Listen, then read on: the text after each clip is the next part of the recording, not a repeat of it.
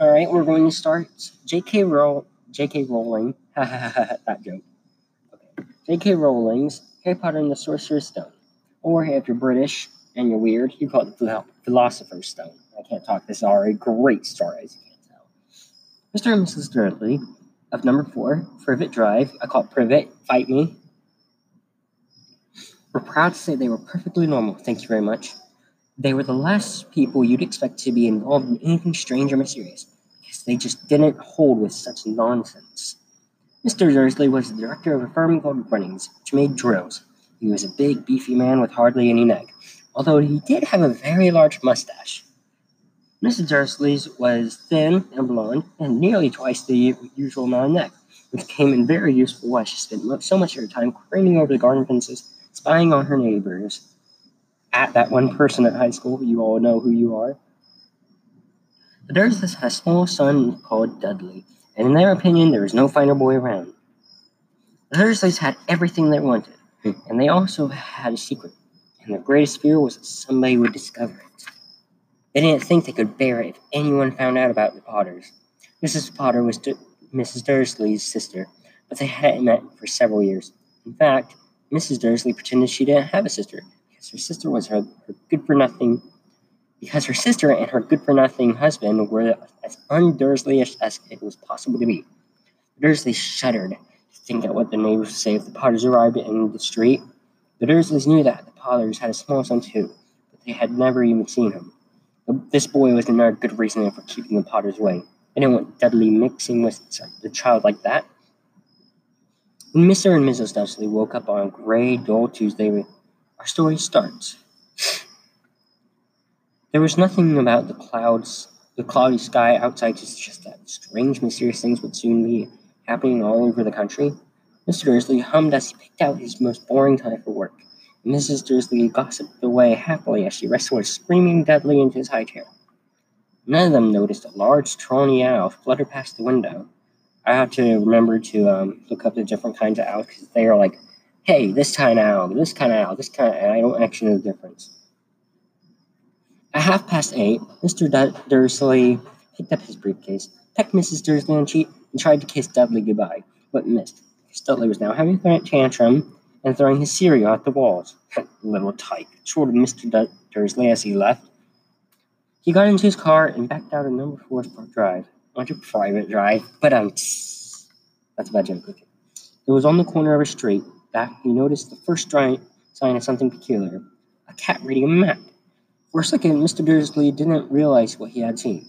Then he jerked his head around to look again. There was a tabby cat sitting on the corner of Privet Drive, but there wasn't a map in sight. Could he have been thinking of? It must have been a trick of the light. Mr. Dursley blinked and stared at the cat.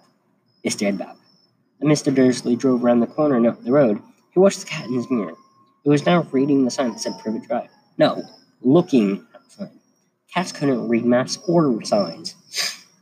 Mr. Dursley gave himself a little shake and put the cat out of his mind. As he drove towards town, he thought of nothing except the large order of drills he was hoping to get that day. But on the edge of town, drills were driven out of his mind by something else. As he sat in the usual morning traffic jam, you couldn't help noticing that there's there seemed to be a lot of strangely dressed people about. People in cloaks. Oh, and the caffeine drops. Okay. Miss, people in cloaks. Mr. Dursley couldn't bear people who dressed in funny clothes. Get ups you saw in young people. He supposed this was some stupid new fashion. He drummed his fingers on the steering wheel, and his eyes fell on a huddle of these weirdos standing quite close by. They were whispering excitedly together. Mr. Dursley was enraged to see that a couple of them weren't young at all. Why, the man had to be older than he was, wearing an emerald green cloak. The nerve of him. But then it struck Mr. Dursley. This was probably some silly stunt. These people were obviously collecting for something. Yes, that would be it. Traffic moved on, and a few minutes later, Mr. Dursley arrived in Running's parking lot, his mind back on drills. Mr. Dursley always sat with his back to the window of his office on the ninth floor. If he hadn't, he have, might have found it harder to concentrate on drills that morning. He didn't see the owl swooping past in broad daylight, the people down in the street did. They pointed and gazed open mouthed as owl after owl sped overhead. Most of them had never even seen an owl, even at night time. Mr. Dursley, however, had a perfectly normal, owl-free morning. He yelled at five different people, he made several important telephone calls, and shouted a bit more. Well, it sounds like my dad. Uh, if you're hearing this, sorry, Dad. Love you. He was in a very good mood until lunchtime, when he thought he'd stretch his legs a bit and walk across the road to buy himself a bun from the bakery. He'd forgotten all about the people in close until he passed a group of them next to the baker's. He eyed them angrily as he passed. I don't know why, but they made him uneasy. This bunch whispering excitedly too. He couldn't see a single collecting him. It was on his way back past them, clutching a large stone in his bag, that, that he caught a few words of what they were saying. The Potters. That's right. That's what I heard. Their son Harry? Oh, my bad. Yes, their son Harry. Mr. Dursley stopped dead. Fears flooded him. He looked back at the whispers as if he wanted something say, say something to them, but thought better of it.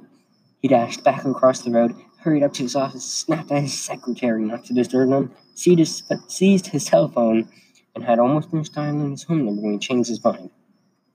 He put the receiver back down and stroked his mustache, thinking, no, he was being stupid. Potter wasn't such an unusual name. He was sure there were lots of people called Potter who had a son called Harry. Come to think of it, he was sure his nephew was called Harry. He'd never seen the boy. It might have been Harvey or Harold. There's no point worrying. Mrs. Dursley. Oh, there was no point worrying, Mrs. Dursley. Okay. She always got so upset any mention of her sister. He didn't blame her. If he'd had a sister like that. But all the same, people in cloaks. Tisk tisk. Cloaks. He found it a lot harder to concentrate on drawings that afternoon. when he left the building at 5 o'clock, he was still so worried that he walked straight into someone just outside the door. Sorry, he grunted as the tiny old man stumbled and almost fell. It was a few seconds before Mr. Dursley realized the man was wearing a violet cloak. He didn't seem at all upset at being almost knocked to the ground. On the contrary, his face split into a wide smile, and he said in a squeaky voice that, that, passer, that made passersby stare, don't be sorry, my dear sir, for nothing could upset me today. Rejoice, for you know who has gone at last. Even muggles like yourself should be celebrating this happy, happy day. And the old man hugged Mr. Dursley around the middle and walked off. Mr. Dursley stood rooted on the spot. He had been hugged by a complete stranger. He also thought he'd been called a muggle, whatever that was. He was rattled. He hurried to his car and set off for home, hoping he was imagining things, which he had never hoped before. Because he didn't approve of imagination. Imagination. That's to stick in my head and yours all day now. As he pulled into the driveway at number four, is the first thing he saw that didn't improve his mood. Mood was the tabby cat he'd spotted that morning. It was now sitting on his garden wall. He was sure it's the same one, and the same markings around its eyes. Shoo! Said Mr. Dursley loudly. Cat didn't move, just gave him a stern look. Sounds like my grandmother. Was the normal cat was this normal cat behavior, Mr. Dursley wondered. Trying to pull himself together, he let himself into the house. He was determined not to mention anything to his wife. Mrs. Dursley had had a nice normal day. She told him over dinner about all about next, Mrs. Nexter's problems with her daughter and how Dudley had learned a word. Won't. Mr. Dursley tried to act normally. When Dudley had been put to bed, he went into the living room in time to catch the last report of the evening news. And finally, birdwatchers everywhere have reported that the nation's owls have been behaving very unusually today. Although owls normally hunt at night and are ever seen in daylight, there have been hundreds of sightings of these birds flying in every direction since sunrise. Experts are unable to explain why the owls have suddenly changed their sleeping pattern. The newscaster allowed himself a grin. Most mysterious. And now, over to Jim McGuffin with the weather. Going to see any more showers of owls tonight, Jim? Well, Ted, said the weatherman. I don't know about that, but it's not only that I've been acting oddly today. Viewers as far as Kent, Yorkshire, and Dundee have been phoning in to tell me that instead of rain, as I promised yesterday, they've had a downpour of shooting stars. Perhaps have been celebrating bonfire, bonfire night early. That's a British holiday. It's not until next week, folks, but I can promise a wet night tonight. That's what she said. Ha ha ha ha. Mr. Dursley sat frozen in the armchair. shooting stars all over Britain, owls flying by daylight, mysterious people in cloaks all over the place, and a whisper. A whisper about the Potters. Mrs. Dursley came into the living room carrying two cups of tea. It was no good. He'd have to say something to her. He cleared his throat nervously. Er, Petunia, dear, you haven't heard anything from your sister lately, have you? As he expected, Mrs. Dursley looked shocked and angrily. After all, they normally pretended she didn't have a sister. No? Why? She said sharply. Funny stuff on the news, Mr. Dursley mumbled. Owls, shooting stars, and there were a lot of funny looking people in town today. So? sniffed Mrs. Dursley. Well, I just thought maybe it was something to do with, you know, her crowd. He's a homophobe. Ten bucks. Just saying. Mrs. Dursley sipped her tea and through pursed lips. Mr. Dursley wondered whether he dared tell her that he'd heard the name Potter. He decided he didn't hear. He didn't dare. Instead, he said, as casually as he could, their son. He'd be about Dudley's age now, wouldn't he? Mm-hmm. I suppose so, said Mrs. Dursley stiffly. What's his name again? Howard, isn't it? Harry. Nasty common name, if you ask me. Oh, yes, said Mr. Dursley, his heart sinking horribly. Yes, I quite agree. He didn't say another word on the subject as they went upstairs to bed. When Mrs. Dursley was in the bathroom, Mr. Dursley crept to the bedroom window and peered to the front gate garden. Cat was still there, staring down Privet Drive as though it were waiting for something. Was he imagining things? all this have anything to do with the Potters? If it did, if it got out they were alerted to a pair of, well, he didn't think he could bear it. The Dursleys got on to bed. Mrs. Dursley fell asleep quickly, but Mr. Dursley lay awake, turning it all over in his mind. His last comforting thought before he fell asleep was that even if the Potters were involved, there's no reason for them to come near him and Mrs. Dursley. The Potters knew very well that he and Petunia didn't talk. Oh, the Potters knew very well what he and Petunia thought about them and their kind. He couldn't see how he and Petunia could get mixed up in anything that might be going on. He yawned and turned over. Couldn't affect them. How very wrong he was. Mr. Dursley might have been drifting into an uneasy sleep, cat on the wall outside showing no signs of sleepiness. It was sitting still as a statue, its eyes fixed unblinkingly on the far corner of Privet Drive. It didn't so much as quiver when a car door slammed on the next street, nor when two owls swooped overhead. In fact, it was nearly midnight before the cat moved at all. A man appeared on the corner the cat had been watching. Appeared so suddenly and silently have thought he just popped out of the ground. Cat's tail twitched and its eyes narrowed. Nothing like this man had ever been seen on Privet Drive. He was tall, thin, and very old, judging by the silver of his hair and beard, which were both long enough to tuck into his belt. He was wearing long robes, a purple cloak that swept the ground, and high-heeled buckled boots. His blue eyes were light, bright, sparkling behind half-moon spectacles, and his nose was very long and as though it had been broken at least twice. This man's name was Albus Dumbledore. Albus Dumbledore didn't seem to realize that he had just arrived in the street where everything from his name to his boots was more unwelcome. He was busy rummaging in his cloak, looking for something, but he didn't, didn't seem to realize he was being watched, because he looked up suddenly at the cat, which was staring at him from the other end of the street. For some reason, the sight cat seemed to amuse him. He chuckled and muttered, I should have known. That's my best old man voice that you're getting from me. I'm sorry. He found what he was looking for in his inside pocket. It seemed to be a silver cigarette lighter. He flipped it open and held it up in the air and clicked it. The nearest street lamp went out with a little pop. He clicked it again. The next lamp flickered out into darkness. Twelve times he clicked the put outer until the only lights left on, on the whole street were two little pinpricks in the distance, which were the eyes of the cat watching him. If anyone looked out of their window now, even beady-eyed Mrs. Dursley, they wouldn't be able to see anything that was happening down the pavement. Dumbledore slipped the put outer back inside his cloak and set off on the street towards number four, where he sat down on the wall next to the cat. He didn't look at it, but after a moment he spoke. Fancy seeing you here, Professor McGonagall. He turned to smile at the tabby, but it was gone. Instead, he was smiling at a rather severe-looking woman who was wearing square glasses exactly as the markings the cat had around its eyes, too. She, too, was wearing a cloak, one. Her black hair was drawn into a tight bun. She looked distinctly ruffled. Still sounds like my grandmother, so my grandmother would never prove anything magical. If you're listening to this, Grandma, um, sorry, I love you. How did you know it was me? she asked. My dear Professor, I've never seen a cat sit so stiffly.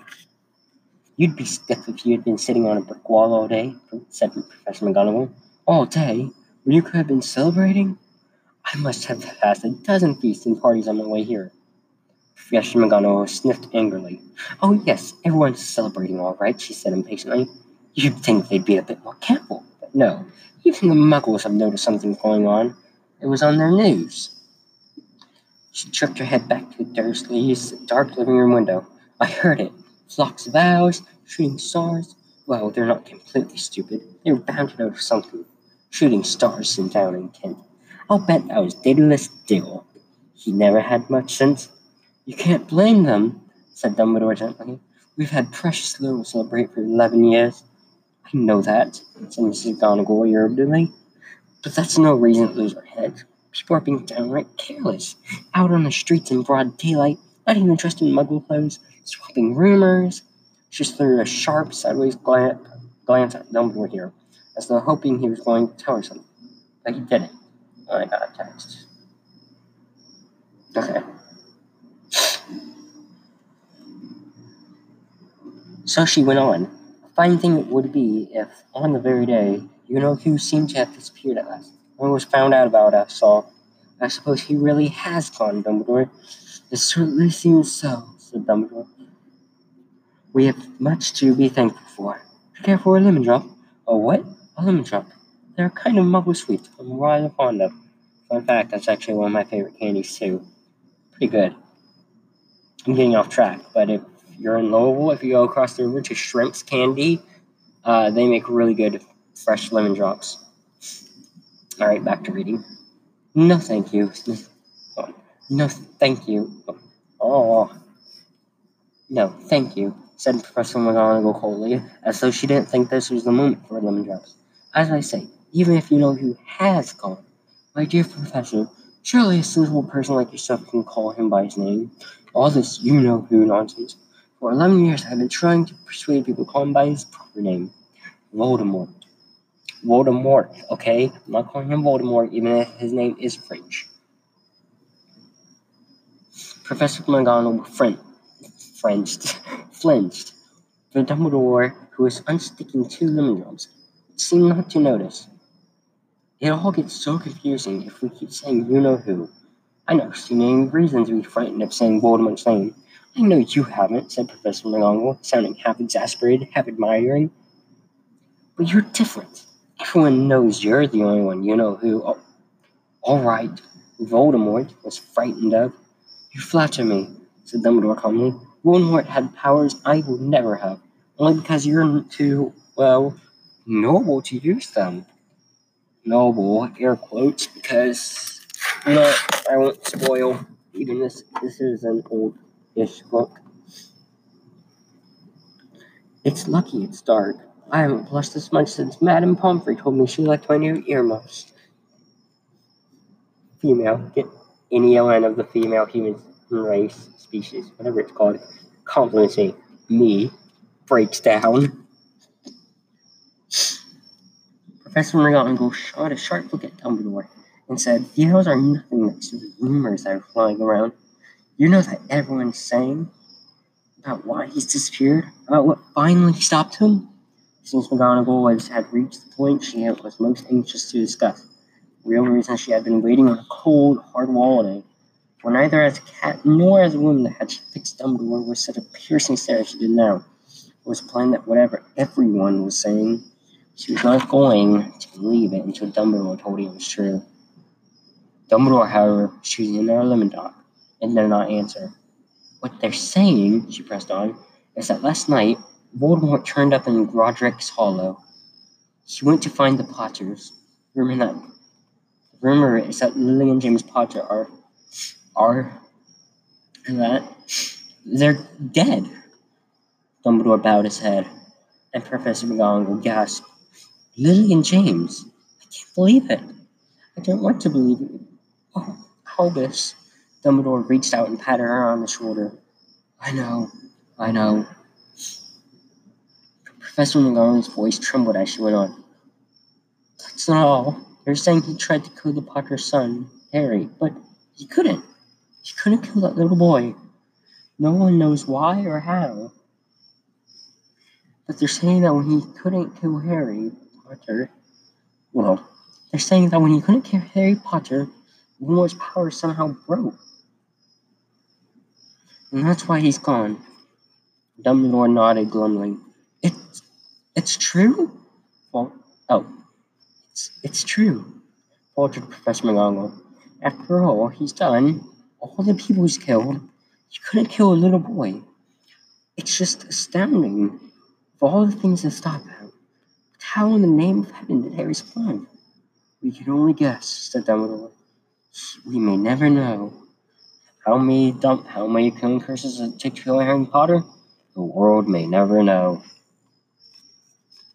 Professor McGonagall pulled out a lace handkerchief and dabbed her eyes beneath the spectacles. Dumbledore gave a great sniff as he took a golden, witch, golden witch from his po- golden watch from his pocket and examined it. It was a very odd watch. It had twelve hands but no numbers. Instead, little planets were moving around the edge. Must have made sense to Dumbledore though, because he put it back in his pocket and said, Hagrid's late. I suppose it was he who told you I'd be here, by the way. Yes, said Professor McGonagall. And I don't suppose you're telling me why you're here of all places? I've come to bring Harry to his aunt and uncle. They're the only family he has left now. You don't mean you can't mean the people who live here, cried Professor McGonagall, jumping to her feet and pointing at number four. I mean, she's right. Dumbledore, you can't. I've been watching them all day. You couldn't find two people who are lo- less like us. And they've got the son. I saw him kicking his mother all the way up the street, screaming for sweets. Harry Potter, come live here? That's the best place for him, said Dumbledore firmly. His aunt and uncle will be able to explain everything to him when he's older. I've written him a letter. A letter, repeated Professor McGonagall faintly, sitting back on the wall. Really, Dumbledore, you think you can explain all this in a letter? These people will never understand him. He'll be famous, a legend, on his birthday if he was known as Harry Potter Day in the future. There will be books written about Harry. Every child in the world will know his name. Exactly, said Dumbledore, looking very seriously over the top of his half glasses. It will be enough to turn any boy's head. Famous before he can walk and talk. Famous for something he won't even remember. Can't you see how much better off he'll be growing up way until he's ready to take it in? Oof. Wow, it's hard to read out loud. Professor McGonagall opened her mouth, changed her mind, swallowed it, and then said, Yes, yes, you're right, of course. But how is the boy getting here, Dumbledore? She eyed his cloak suddenly as though he, she thought he must be hiding Harry underneath it. Hagrid drew him. You think it was wise to trust Hagrid with something as important as this? I would trust Hagrid with my life. I'm not saying his heart isn't in the right place, said Professor McGonagall, McGonagall grudgingly. But you can't pretend he's not careless. He does tend to. What was that? A low rumbling sound had broken the silence around him. Fucking airplanes. Oh, sorry. This is uh, PG 13, by the way, so I'm allowed one F bomb each time.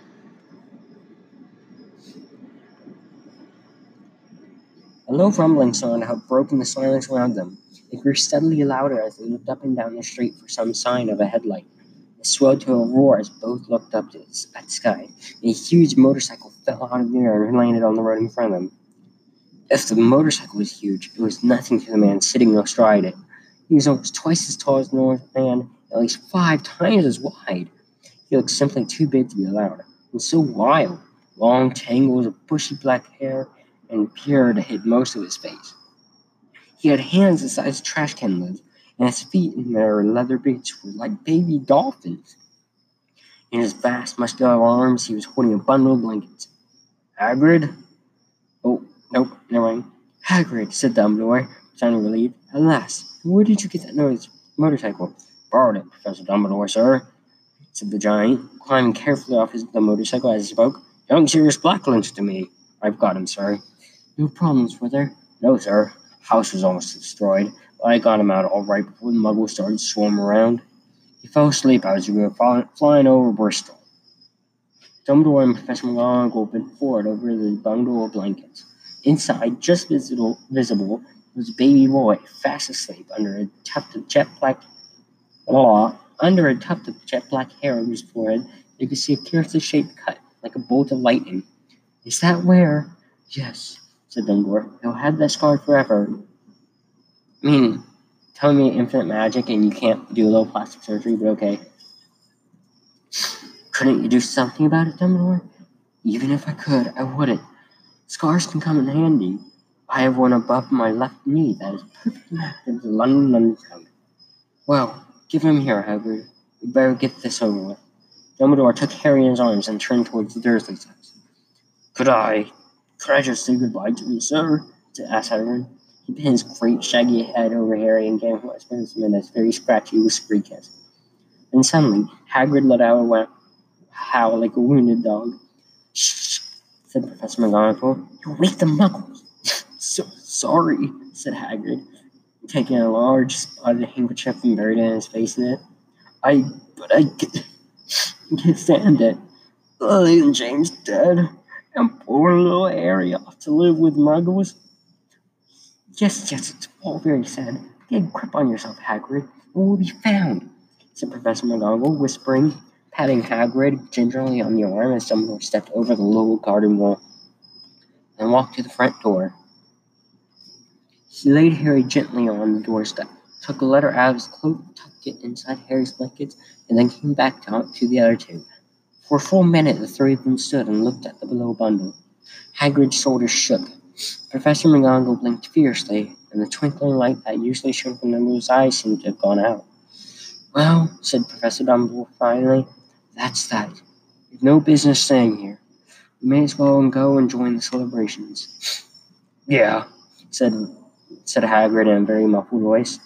It's best it's best get this bike away.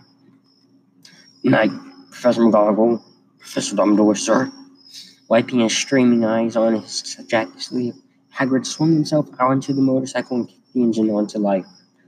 With a roar, it rose into the air and off into the night. I shall soon see you soon, I expect, Professor McGonagall, said Dumbledore, nodding her. Professor McGonagall blew her nose in reply. Dumbledore turned and walked back down the street. On the corner, he stopped and took out the silver put-outer. Clicked it at once, and twelve balls of light sped back to the street lamp, so that Privet Drive glowed suddenly orange. You could make it out a tabby cat slinking on the corner at the other end of the street. He could just see the bundle of blankets on the step in number four. Good luck, Harry, he murmured. He turned on his heel, and with a switch of his cloak, he was gone. Breeze ruffled the neat hedges of Privet Drive, which lay silent and tidy under the inky sky, the very last place which you would expect astonishing things to happen. Harry Potter rolled inside his blankets without waking up. One small hand closed on the letter beside him, and he stepped on, not knowing he was special, not knowing he was famous, not knowing he would be woken in a few hours' time by Mrs. Dursley's scream as she opened the front door to put the milk bottles out, nor that he would spend the next few weeks being prodded and pinched by his cousin Dudley. Couldn't know if this was at this very moment people were meeting in secret all over the country were holding up glasses and saying hushed voices to Harry Potter, the boy who lived.